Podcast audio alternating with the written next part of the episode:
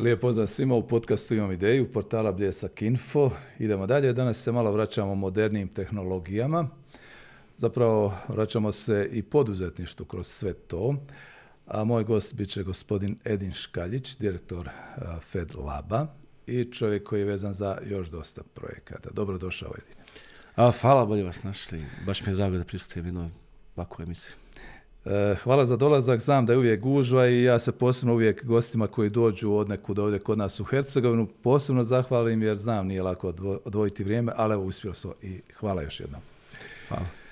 Edin rođen u Tuzli, školovao se u Tuzli, potom otišao u London, završio fakultet, pa je bio na jednoj specijalizaciji, odnosno jednom dodatnom studiju u Njemačkoj.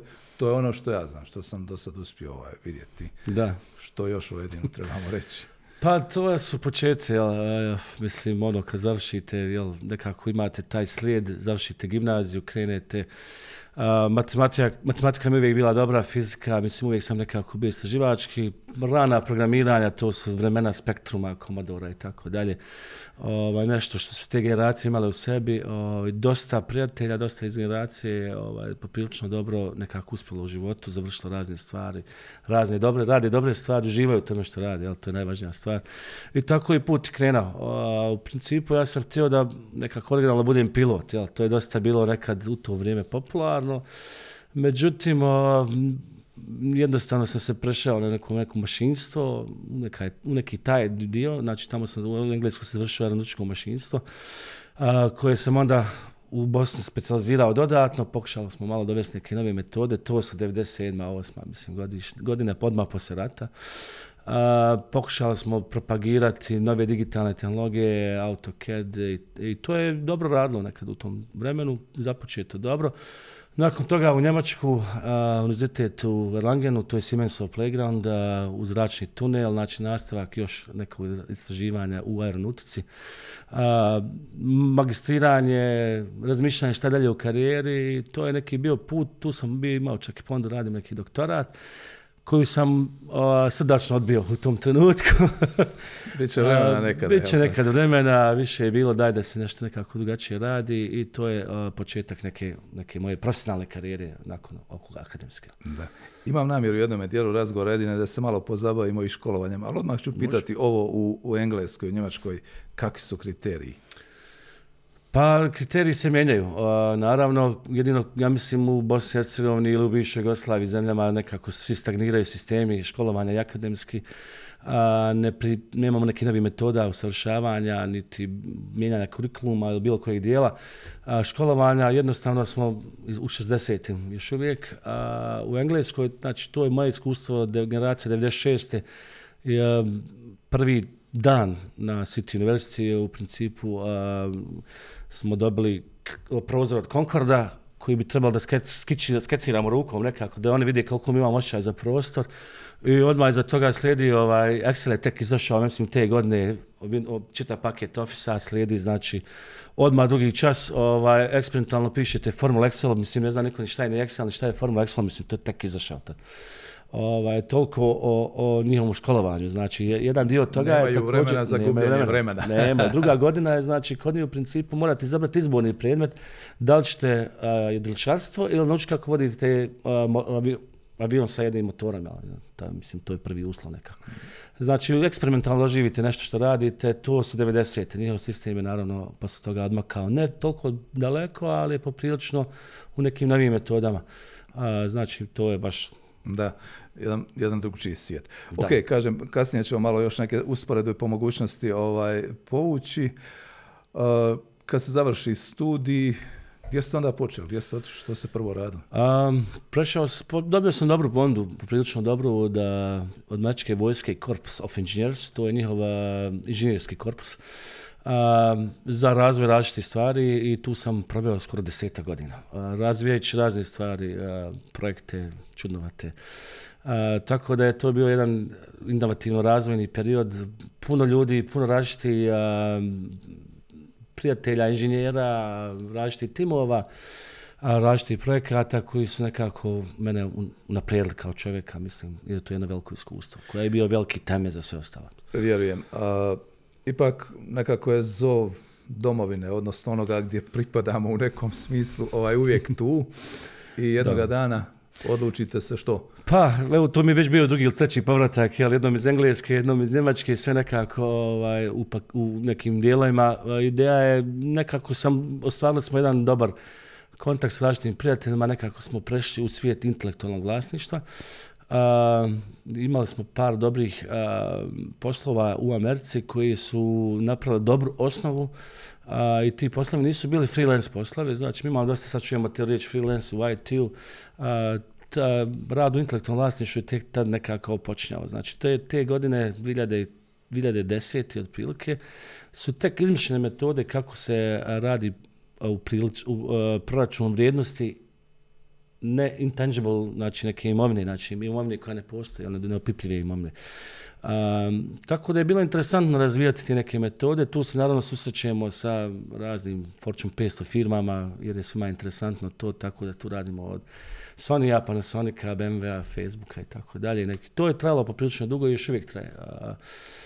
to znači kad se govori o intelektualnom vlasništvu i njegovoj zaštiti. Da. Ovaj, to je zasebna tema kad je u pitanju Bosna i Hercegovina. Pretpostavljam da ovdje to se pomalo izgledalo u početku onako sa dosta zapreka, jel? A, mi generalno smo samo radili sa našim ljudima u principu. Naše ulaze bili su inženjeri i pravnici koji smo mi onda zajedno sa evropskim ili američkim patentnim advokatima ili patentnim inženjerima pripremali njih da rade na tim nekim projektima koji su to tražili. Znači, projektu konkretno, konkretno se nije radilo ništa u Bosni i Hercegovini. U Bosni i Hercegovini mislim da je prošli godin izdato 4 ili 5 patenata sve ukupno iz Bosne i Hercegovine. Znači imamo razliku kad predaje e, neko patent ili iz inostranstva ili iz Bosne i Hercegovine. Samo za referencu, jednog mjesec prije rata imamo 4000 patenata, tako da je naša stagnacija u patentima nevjerovatna. I mi dosta gubimo evropskih fondova, pristupa u pristupnim, pristupnim razgovorima, dosta fondova zato što uopšte ne ulažemo inovaciju. Što bi razlog bio tome? Je li jednostavno se to malo sve zapustilo ili nema neke organizacije, potpore ili sve pomalo? potpore definitivno nema.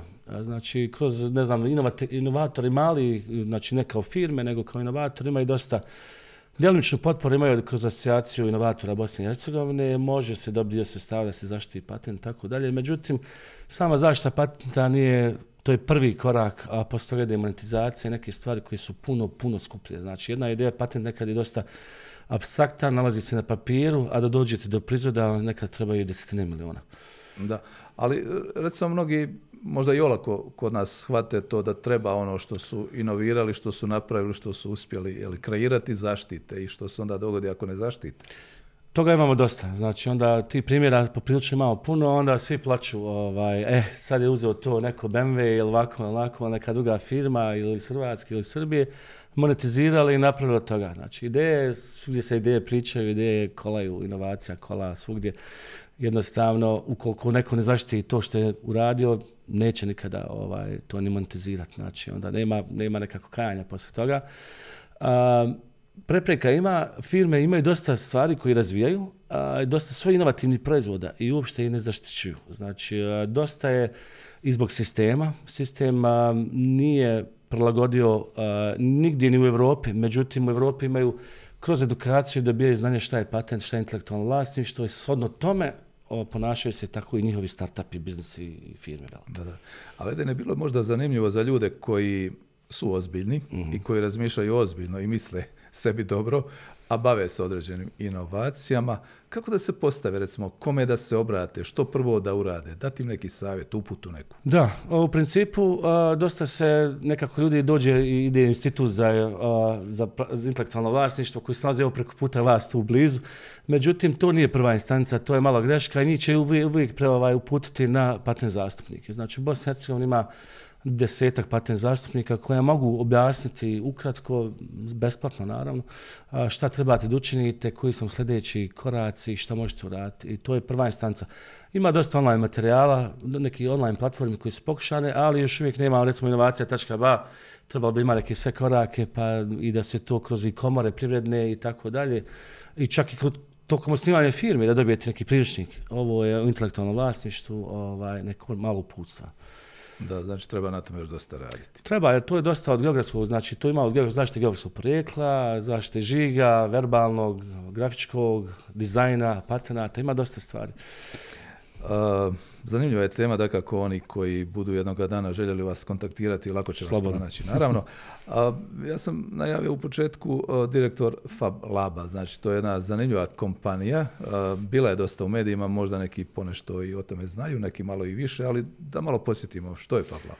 Da, pa eto, nakon nekog tog no, našeg profesionalnog jel, života i čak bavljene biznisima raznim, nekako smo, uh, ja lično i kolege su koji su radile tada i još uvijek rade u Fab Labu, uh, osjetili da je ogromna rupa u, u, u znanju u Bosni i Hercegovini i da nekako vodimo u neku baš nisko skroz, ja ga zovem u bingo liniju, nek se ovo ne uvrijedi bingo, nego je sve samo da nije prodaja, znači da imamo neki razvoj.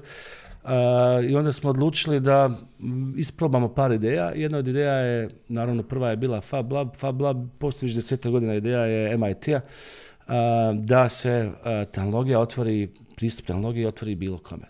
Znači, MIT je skontao u nekom trenutku prije deseta godina imamo najbolju tehnologiju, imamo stotine miliona u, u opremi, ali nemamo ljudi, nema čak ni studenta dovoljno, jel? Ovaj, ali ideja da propagiramo tehnologiju u principu da otvorite to sve i pokažete ljudima kako da to koriste. I to je jednostavna ideja Fab Laba. Znači u Fab Labu možete doći raditi na dosta različitih mašina, od CNC mašina, 3D printera, laserskog skeniranja, do bilo čega. Fab Lab koji smo mi postavili je istraživačko tehnološka organizacija registrirana na nivou BH i ideja je da poguramo i otvorimo Fab Labove bilo kojem dijelu Bosne i Hercegovine s tim da je ovaj u Sarajevu nekako, mi ga zovemo Superfab, da je nekako prvi ima najviše stvari gdje ljudi mogu doći vidjeti šta, šta u stvari to znači. Da. Uh, jedan moj raniji gost, Kerim, bio je također povezan sa svim ovim, čini mi se, koliko sam mogao vidjeti u medijima, ovaj, na neki način, a ovaj, zapravo ljudi koji, koji tu rade, kako su to profili ljudi? To su istraživači. Znači, istraživači ne kao zvanjem doktor nauka, i, ali imamo i takvih. Ovaj, znači, ljudi koji tehnologija zanima koji su inovativni, koji hoće da nešto naprave novo, a, koji su eksploratori sami u sebi nekako, koji, koji se bave tehnologijom od IT-a do bilo kojeg industrije 4-5 tehnologije. Tako da, s tim ljudima u principu i ti ljudi se nalaze u Fab Labu, tako da je to jedna veoma zanimljiva atmosfera i nada sve interesantna i ugodna. Da, to vjerujem. Uh, nekako ću ja vjerojatno malo onako na preskok, jer nisam tu baš na domaćem terenu, ali mislim da ćemo većinu stvari uspjeti spomenuti. Uh, vidim često uh, idete za tim da stvari izlažete, da organizirate i određene sajmove, prije svega one da. tehnološke, dakle gdje se sve te inovacije, ovaj, recimo evo Maker Fair spomenut ću kao jedno od, od onih koje su jako bitne i, i ovaj, prisutne ovdje u Bosni i Hercegovini. O čemu se tu radi? A, Maker Fair, mislim, kad smo već evo, napravili FabLab i kad smo već uspostavili nekako radne strukture i projekte, znači FabLab radi dosta i komercijalne projekte, radi sa firmama, ozbiljnim firmama, korporacijama u Bosni i Hercegovini i vani, zajedno i sa akademijom u Bosni i Hercegovini mi jednostavno radimo na jedan research nivo koji je poprilično visok. Imamo i tim ljudi ovaj, koji, koji tu, naravno, je u FabLabu, Uh, I FabLab je otvoren. Da, ono, koliko mi radimo, toliko je otvoren. Možete slobodno ući njega, nema nikakvih najava i tako dalje. Smo primijetili da dosta dolazi uh, i da imamo nam specijalni uh, pristup sa djecom iz osnovne škole. Srednja nam je već blizu, pošto smo nekako, svi smo bavimo se jel, univerzitetskim i akademskim životom. A naravno, pošto se nalazimo na univerzitetu, u kampusu univerziteta u Sarajevu, on sam strateški partner. I znači imamo tu količinu studenta koja kontinuirano prolazi kroz prakse, treninge i tako dalje. Kroz suradnju u projektima sa, u jugoistočnoj Evropi sa sličnim institutima, mi smo u nekom jednom velikom psihološkom projektu shvatili da mi moramo temeljno mijenjati naše obrazovanje i jedini način da kako možemo to u stvari uraditi, to smo i znali, ali samo smo čekali nekako i potvrdu, jel? da moramo krenuti do osnovne škole, a mi nismo uopšte specijalci za osnovnu školu. I onda smo, znali smo za Maker Fair prije, i onda smo se sjetili, a možda je bila Maker Fair dobra ideja, jer nekako je to sajam ne samo za dječji, nego i za familiju, za privredu i za firme. I otvoren je, otvorenog je tipa, i onda smo rekli, možda je bilo to dobro, jednostavno nema toga u Bosni Nije nikad ni bilo. Sporadično imamo nekih par stvari koji se događa i neki sajmova koji više nisu ni tehnološki, ni privredni sajmovi jer u njima imate svega. Ono, kad dođete na sajam i vidite da tu miješate i ja kažem tako ovaj, i kajmak i robote, to nema nikakve ovaj, logike i to ne bi trebalo se raditi. Maker Fair smo onda pokrenuli. Maker Fair je globalna frančiza, američka, događa se u dvjestotinja gradova. prvi nas je iznenadio, prijavilo nam se preko stotinu, otprilike stotinjak izlagača. Kad kažemo stotinjak, to nije stotinjak, to iza toga jedno 600-700 ljudi u prilike, svako dođe sa dvoje, troje, pet, deset ljudi iz Hrvatske, desetak firmi iz Srbije, desetak izlagača i odmah smo nekako se pozicionirali, Crne Gore 5-6, i odmah smo nekako rekli, op, ovo je fino regionalno i došlo je desetak hiljada ljudi u Sarajevu, to se događa subotom, nedlom uobičajeno, zadnji vikend u maju. interesantna stvar za familiju, porodicu. Da. Jedine, jedno pitanje koje može biti možda malo nekada i škakljivo, ali moramo ovaj, njega postaviti. Koliko oni koji su važni, koji su bitni, koji su ljudi koji recimo donose odluke u, određenom društvu, konkretno u Bosni i Hercegovini, koliko prepoznaju važnost toga što vi radite, koliko podršku eventualno imate?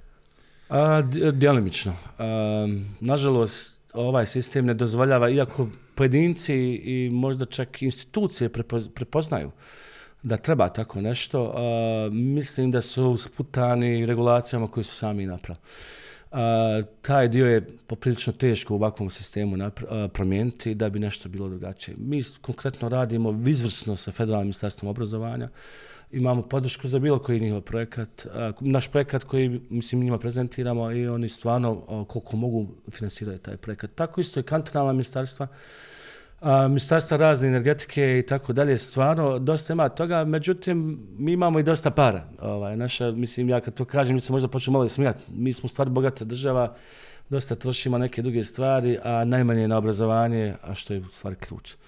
Da. E, spomenuti kampus univerziteta, tu gdje ste vi locirani, e, koje vrste studenata pokazuju interes, ko vam pokuca na vrata, ko se interesira da radi eventualno za vas? Pa nećete vjerovati, evo mi smo, mi smo inicijativu pokrenuli 2019.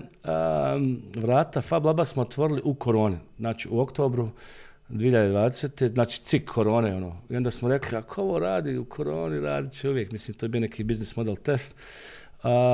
I odmah smo bili iznenađeni. Očekivali smo da će to biti student elektenke, odnosno profesor elektenke, odnosno institut elektenke ili mašinstva, tehničkih fakulteta.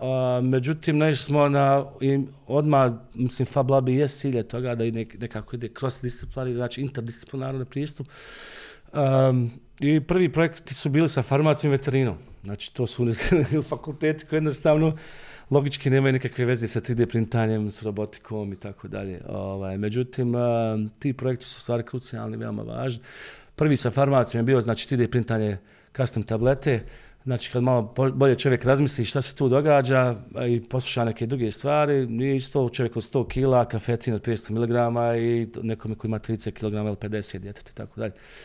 Znači, ukoliko možete napraviti custom svoju tabletu, mi smeta jedan dodatak te tablete, to vodi u nekim drugim dijelama.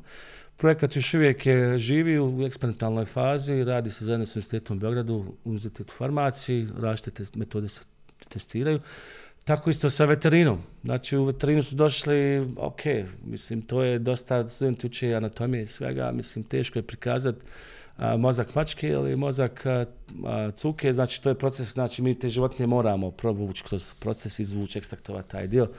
Umjesto da se ti neki komadi isprintaju, onda je također bilo projekata za ekstremitete, za cuke i tako dalje. Ti projekti su tek poslije, možda živjeli smo, mi sad vidimo 2022. u Los Angelesu, da te neke ideje ovaj, koštaju poprilično puno para. Tako da široko idemo, različite projekte, razno se događa stvari kod nas, tako da je čudno. Jasno. Ali recimo, recipročno, koliko ste zadovoljni interesom medija, prisustvom u medijima? Um, pa to radimo koliko možemo stvarno. Mi radimo neki grila marketing, malo se i ne trudimo baš puno. Um, sa Maker Fairom smo otprilike nekako progurali ideju da pokažemo šta radimo. da se prezentujemo, kontinualno rastemo, mi smo krenuli od nula ljudi, sad imamo skoro 20-25 ljudi, full time poslovnika, znači govorim u tim dijelovima, ovaj, neko stalno kontinualno tu nešto radi, doprinosi, bez studenata, bez internshipa i tako dalje. dosta projekata. mislim da je, da je dovoljno ok. Teško je nekad ljudima istražvakati neke stvari, novitete, tehnologije. Živimo u takvom prostoru i vremenu i, u ovakvoj državi gdje informacije poprilično u, i uprkos što imamo internet 4G, sad ćemo do 5G, svako ima telefon, mobitel, smart i tako dalje. Jednostavno imamo još neke odbojnosti prema tehnologiji. 3D tehnologije. vidio sam u jednom video zapisu onu jednu ruku robota, ovaj, bila je prilično simpatična. Ovaj, kako zapravo uspijevate se s tim nositi u našim uvjetima? To je jedan lijep projekat za Enable, još uvijek ga radimo, znači to je za kogod da mu fali jedan od ekstremiteta, naravno gornjih ekstremiteta, ruke, može sam sebi ili uz pomoć našu, mi to radimo uz kofinansiranje, znači ništa korisnik ne plaća. Pogotovo sa djecom, djeca brzo rastu, njima se mijenjaju, a, proteze su veoma skupe i to je bio jedan projekat koji još uvijek se nekako kreće, mislim radimo kontinuirano. A, nove modele još uvijek ne usavršavamo, malo smo se prebacili na neke druge stvari, ali to je nešto jedino, recimo, jedna stvar gdje, pogotovo iz države kao što je Bosna i Hercegovina, nakon ovakvog rata gdje smo imali dosta znači, ulaganja u nekom kompletno drugom sektoru, ortopedije i tako dalje, ovaj, moglo dosta inovirati. sad, to je sad neka stvar koja bi trebala, znači naše proteze, bioničke proteze koštaju po 30.000 eura, 40-50.000 eura, to je prilično skupo za bilo koga, čak i za njemačke zdravstvene fondove, jel? ali to bi se moglo znači u tom trenutku nekako da, da možda i prebaci i u kooperaciji zajedno s univerzitetima da se dalje razvija. Tako da to nam je lijep projekat, radimo ga sa srcem, to nam je ključ. Jasno je, ali evo, eh, naslučuje se da treba tu još malo uštimati puno stvari da bi to bilo onako, kažem, šire prihvaćeno i bolje podržano. Da, da. općenito, robotika u našim uvjetima, evo vidimo da neke tvrtke idu naprijed, prate trendove, nabavljaju određene ovaj, linije i tako dalje. Drugi su možda onako malo konzervativniji, pa možda dijelom kod nekih je vrijeme već malo i, ovaj, da kažem, pregazilo neke stvari, ali kakva je slika u Bosni i Hercegovini? postoji jedan mali sloj uh, malih srednjih poduzeća koji su visoko inovativni i koriste visoku tehnologiju.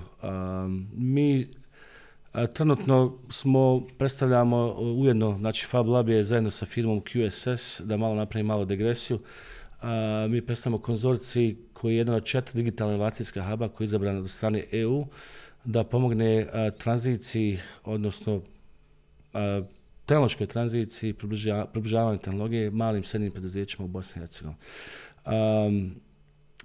Kroz taj projekat, u stvari mi smo nekako prije krenuli raditi kroz projekte u Europskoj uniji, kroz europske projekte gdje smo izvršili transfer znanja zadnje zadnjih robotičkih tehnologija i sa te Beča direktno u Bosnu i Hercegovinu i sa opremom, sa trenizama i tako dalje nekako došli do zadnje tehnologije koja stvari koja se naziva kolaboracijski roboti, oni zajedno rade sa ljudima. To nisu oni roboti, oni što su kavezima što je viđate, toga ima poprilično dosta. Ovi rade, zamjenjuju u principu čovjeka, odnosno rade ili zajedno sa čovjekom na nekim poslovima. Nisu zamjenska ovaj, stvar za čovjeka, dosta, ja mi imam nekad pričamo o nekim sa nekim velikim evropskim gostima i svi u onim preparacijama kažu nemojte samo govoriti da će roboti zamijeniti ljude. A ne, ljude hoće zamijeniti, gdje su ti ljudi nestali? Jel? Ovaj, evo, kod nas imamo nedostatak radne snage, Um, znači nisko, nisko kvalifikane radne snage, nemamo majstora, nemamo električara, nemamo ničega. neke stvari, pekare se masovno zatvaraju. Znači prije bilo u svakom kvartu, svakom čošku pekara, sada više nema. Znači jedno, znači, ostaće samo veliki i onda ćemo na kraju možda jest i neki najružniji hljeb, ja ga kažem, neki industrijski, što nije dobro. Jel? Tako da robotizacija u malim srednjim preduzećima je neminovna.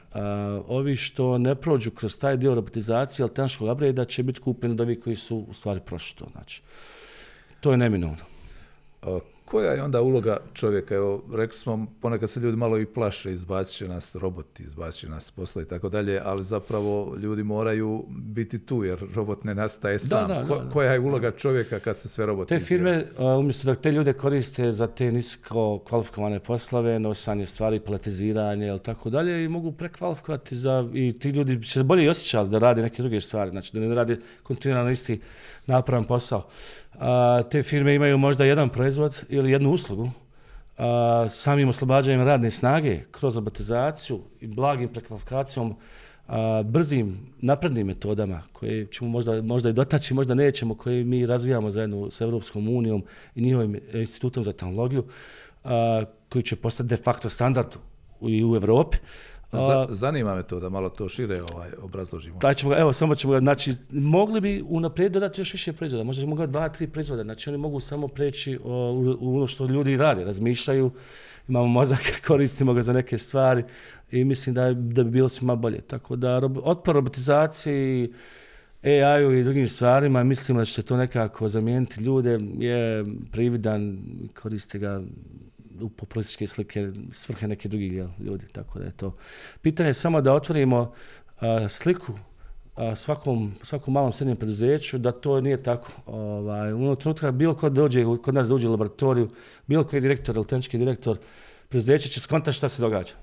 Ovaj, to uopšte nije nešto toliko abstraktno kad uđete u jednu takvu, jedan takav objekat gdje je to otprilike tako nekako administrativno postavljeno vidite još uvijek tu ljudi radi.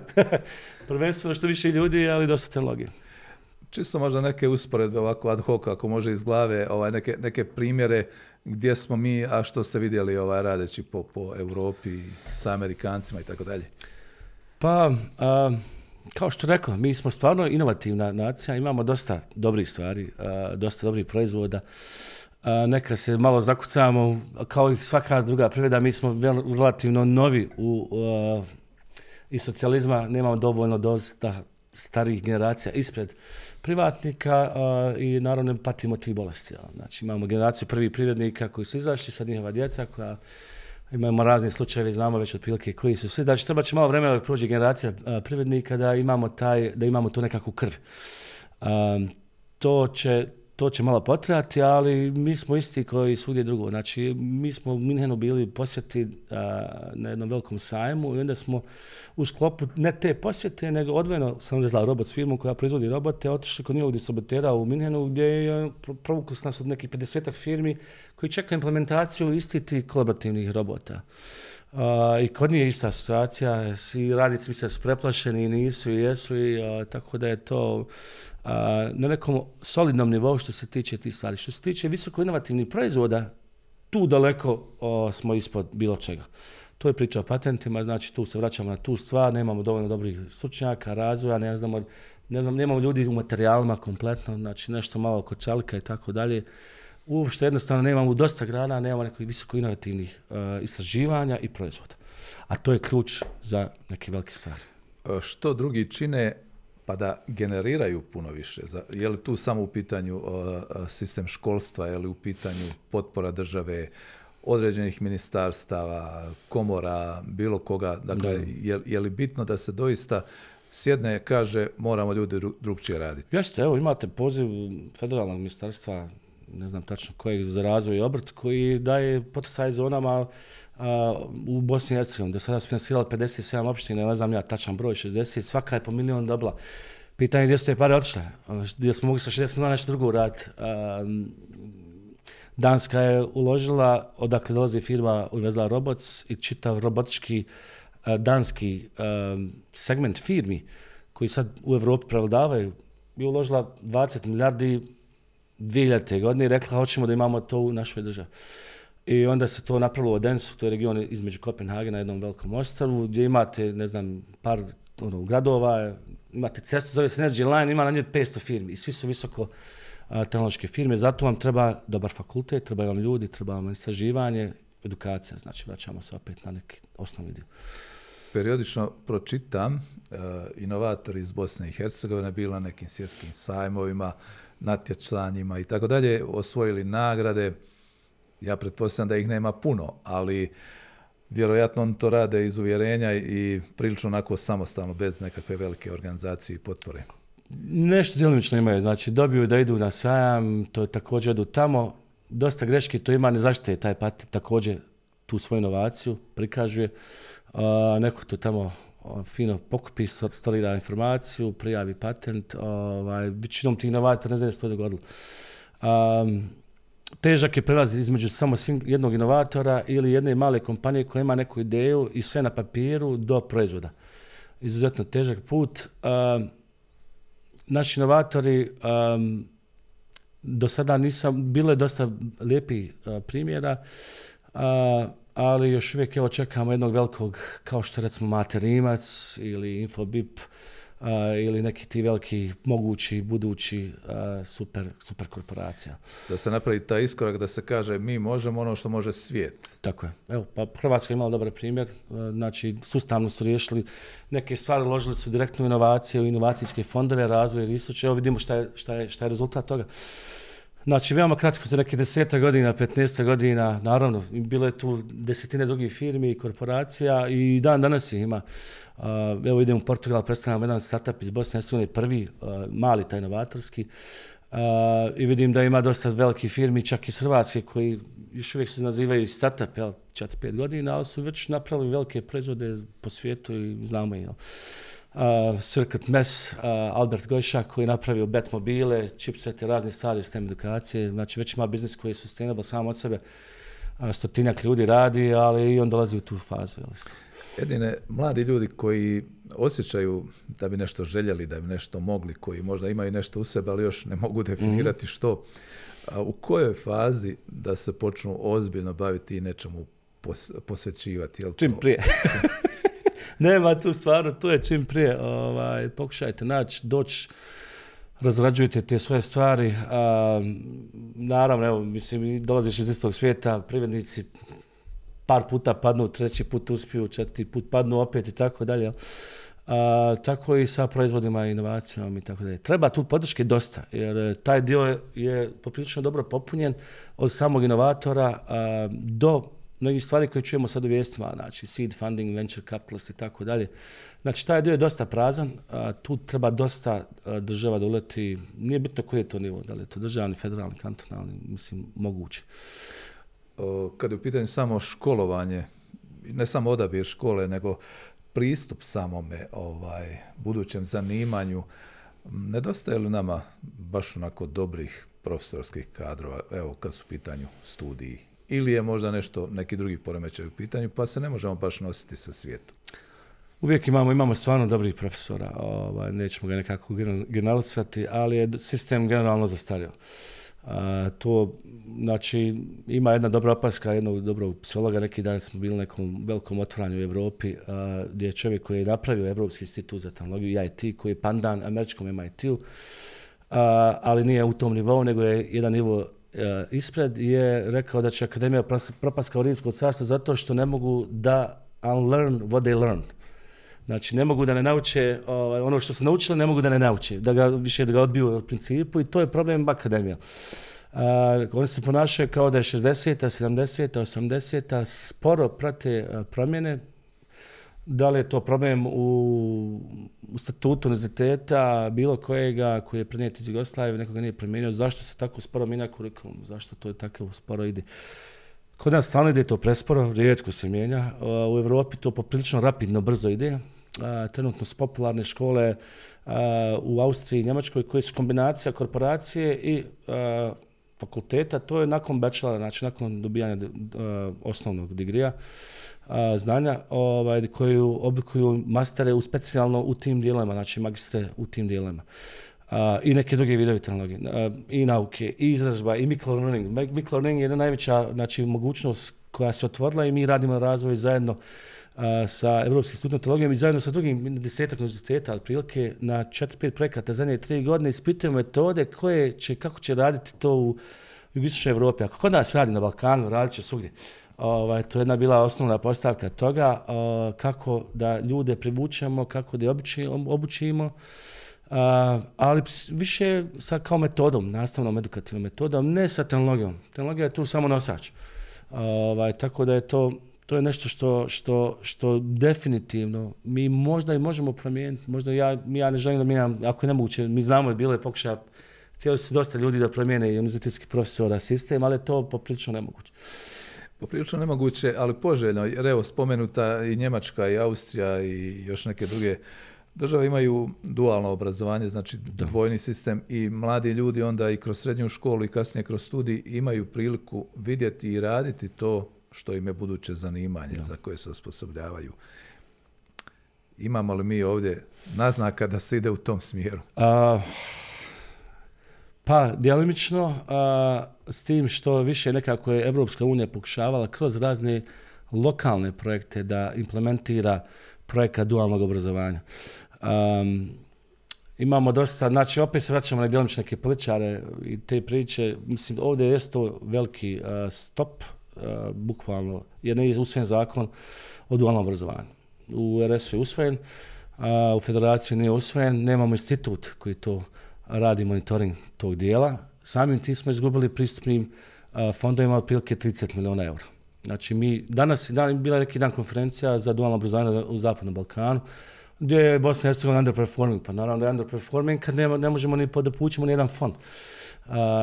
znači svaki, svaki pod oblik u tom segmentu financiranja traži da nađe jednog velikog, ozbiljnu srednju korporaciju i jednu nastavnu instituciju da zajedno formiraju jedan klaster i dobiju milijon eura za to da osnuju, da li je to centri centar, da li je to neka marketinška agencija, ali nešto nema veze u kojem je konceptu, da imamo taj vid dualnog obrazovanja. Znači, jednostavno kasnimo to. Život prolazi, ljudi koji rade u dualnom obrazovanju jednostavno su teško zamjenjive. Izvinjavam se, ali tako okay. Mi radimo dosta tih projekata, sad smo radili par projekata po srednjim školama u kantonu Sarajevo dualnog obrazovanja. Imamo dva projekta, smo dobili Erasmus za 24. godinu u dualnom obrazovanju, znači koji će imati fokus 3D akademija, 3D printanje i to za čitav dio Europe.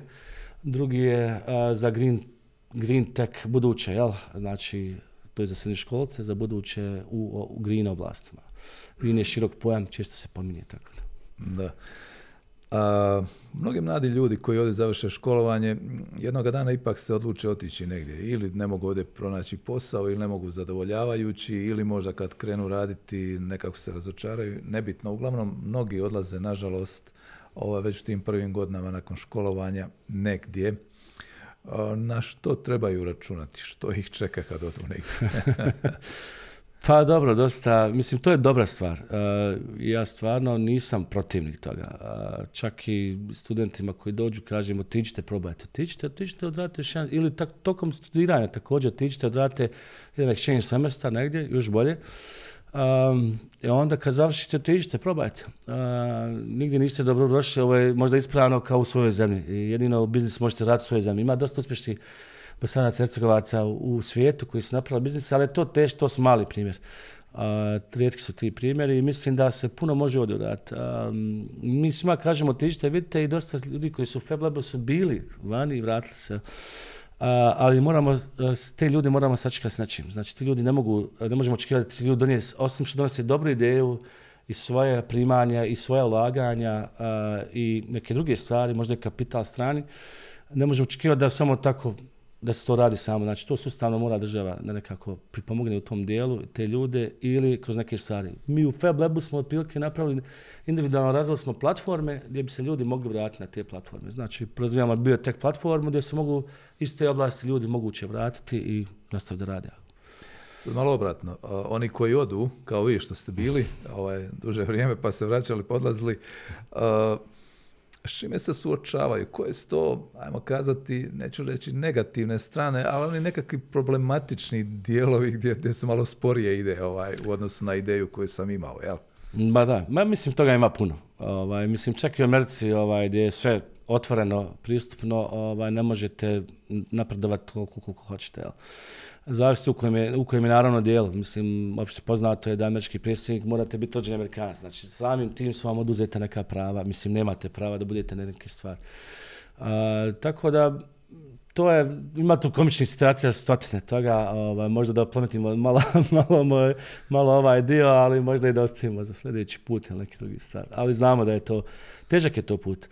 Um, poprilično i mislim svi se nađu i nekako svima je ok to dobiju osnovi familiju, imaju djecu, neki se čak i s djecom posle toga vrate u Bosnu i Hercegovinu, ali um, mislim da je više puno bolje živjeti ovdje, država nam je prelijepa, rijetko ovakve država ima, ovaj, toga smo zagovornice, evo Hercegovina ima bum, mislim sa digitalnim nomadima, polako počnemo da vidimo te stvari, nadamo se. Digitalni nomadi o, kao tema, o, pročitao sam, a jučer čini mi se Skoplje i Sarajevo da su među boljim gradovima kad su u pitanju uvjeti za život digitalnih nomada. Kakva je scena kod nas?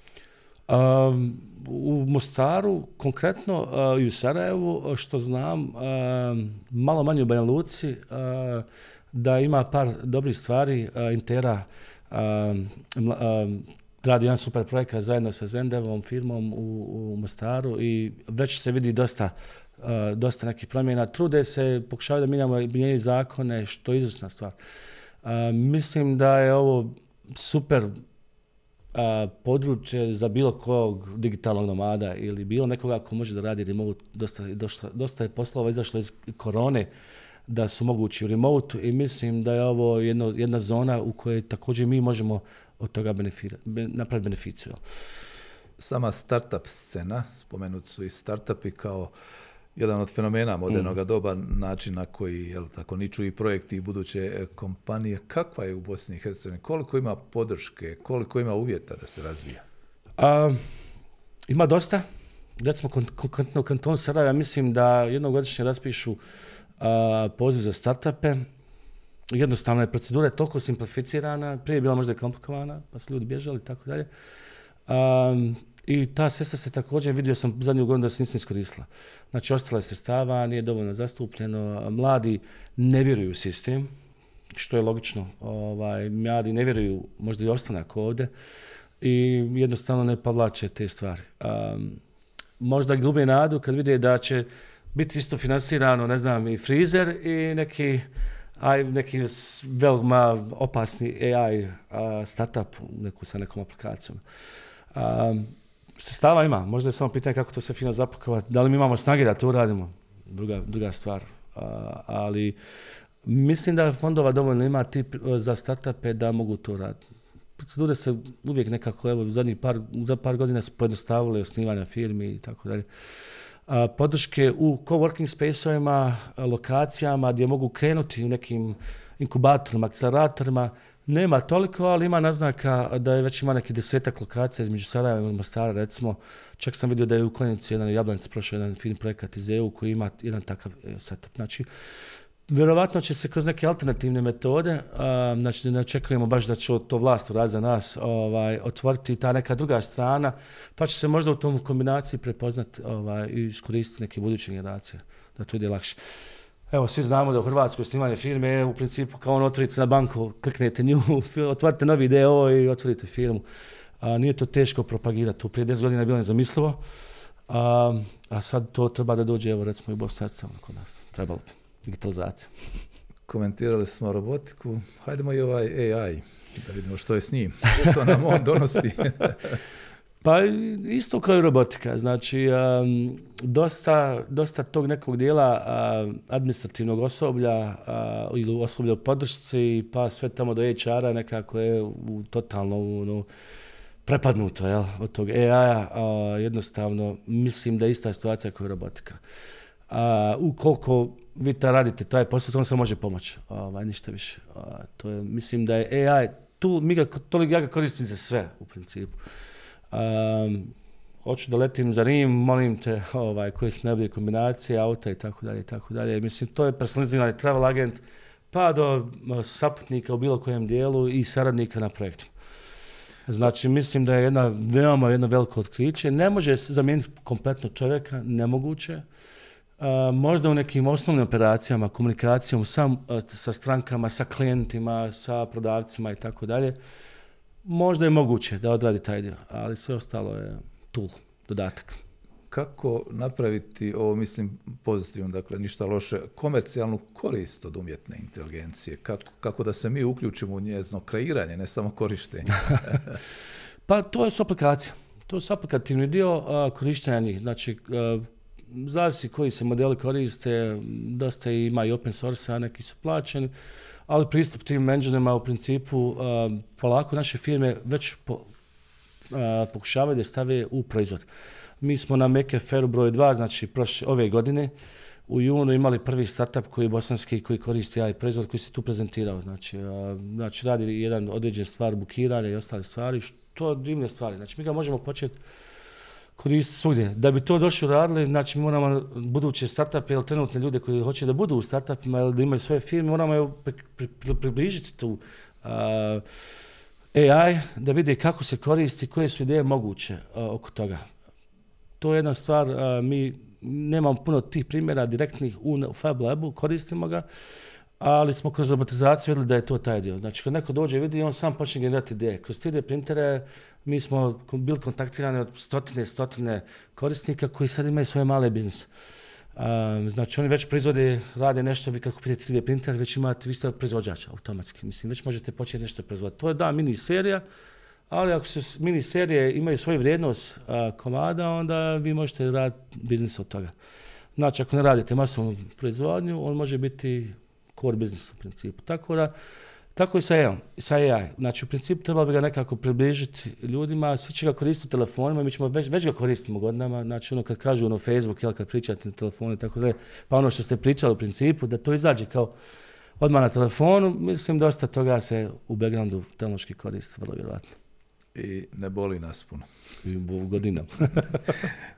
Jasno je. A, ove neke stvari smo do sada prošli.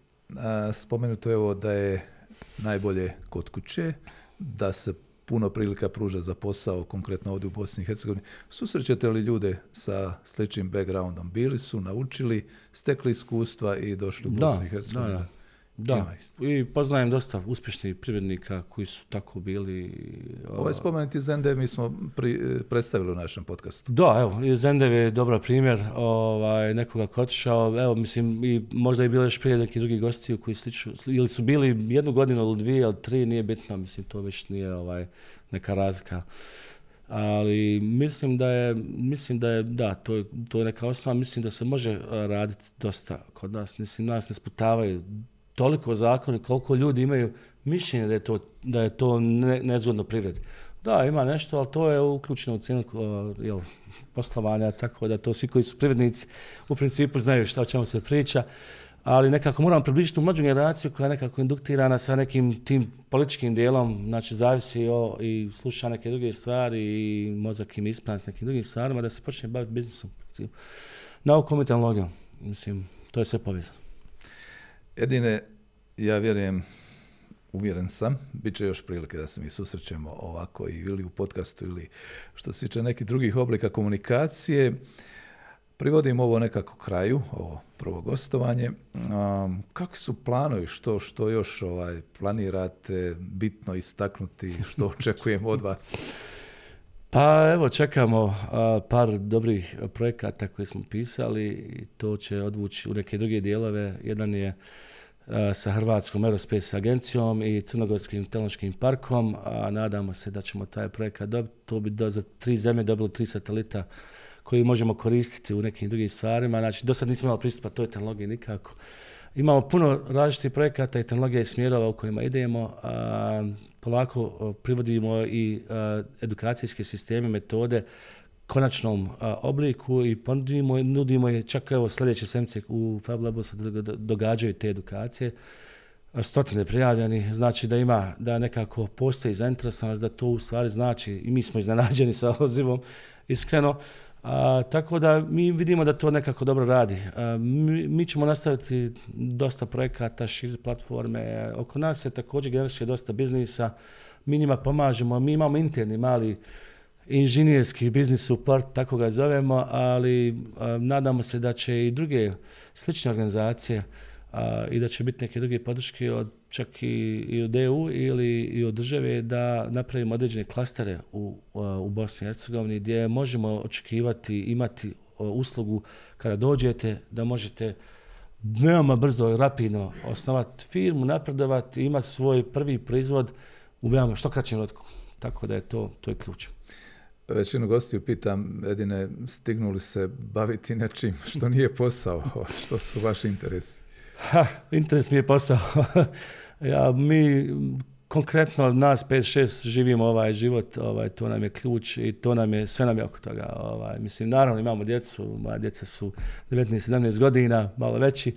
Imamo i ovi što imaju malo mlađu djecu, jel, 3 do 5 godina. Ubacujemo naravno po, mogućnosti ovaj, sve druge stvari, bavimo se raznim drugim stvarima, ali najviše nam je eto, oko tehnologije i svega nekako to, to, nam je, to, nam je, to nam je spona i lijepo nam Volimo to da radimo. Sport i Tako da radimo 24-7. A, sportom smo se bavili dugo, ali sad kako godine već idu ovaj, i obaveze, naravno, to je nekako ovaj, uvijek, to mora biti.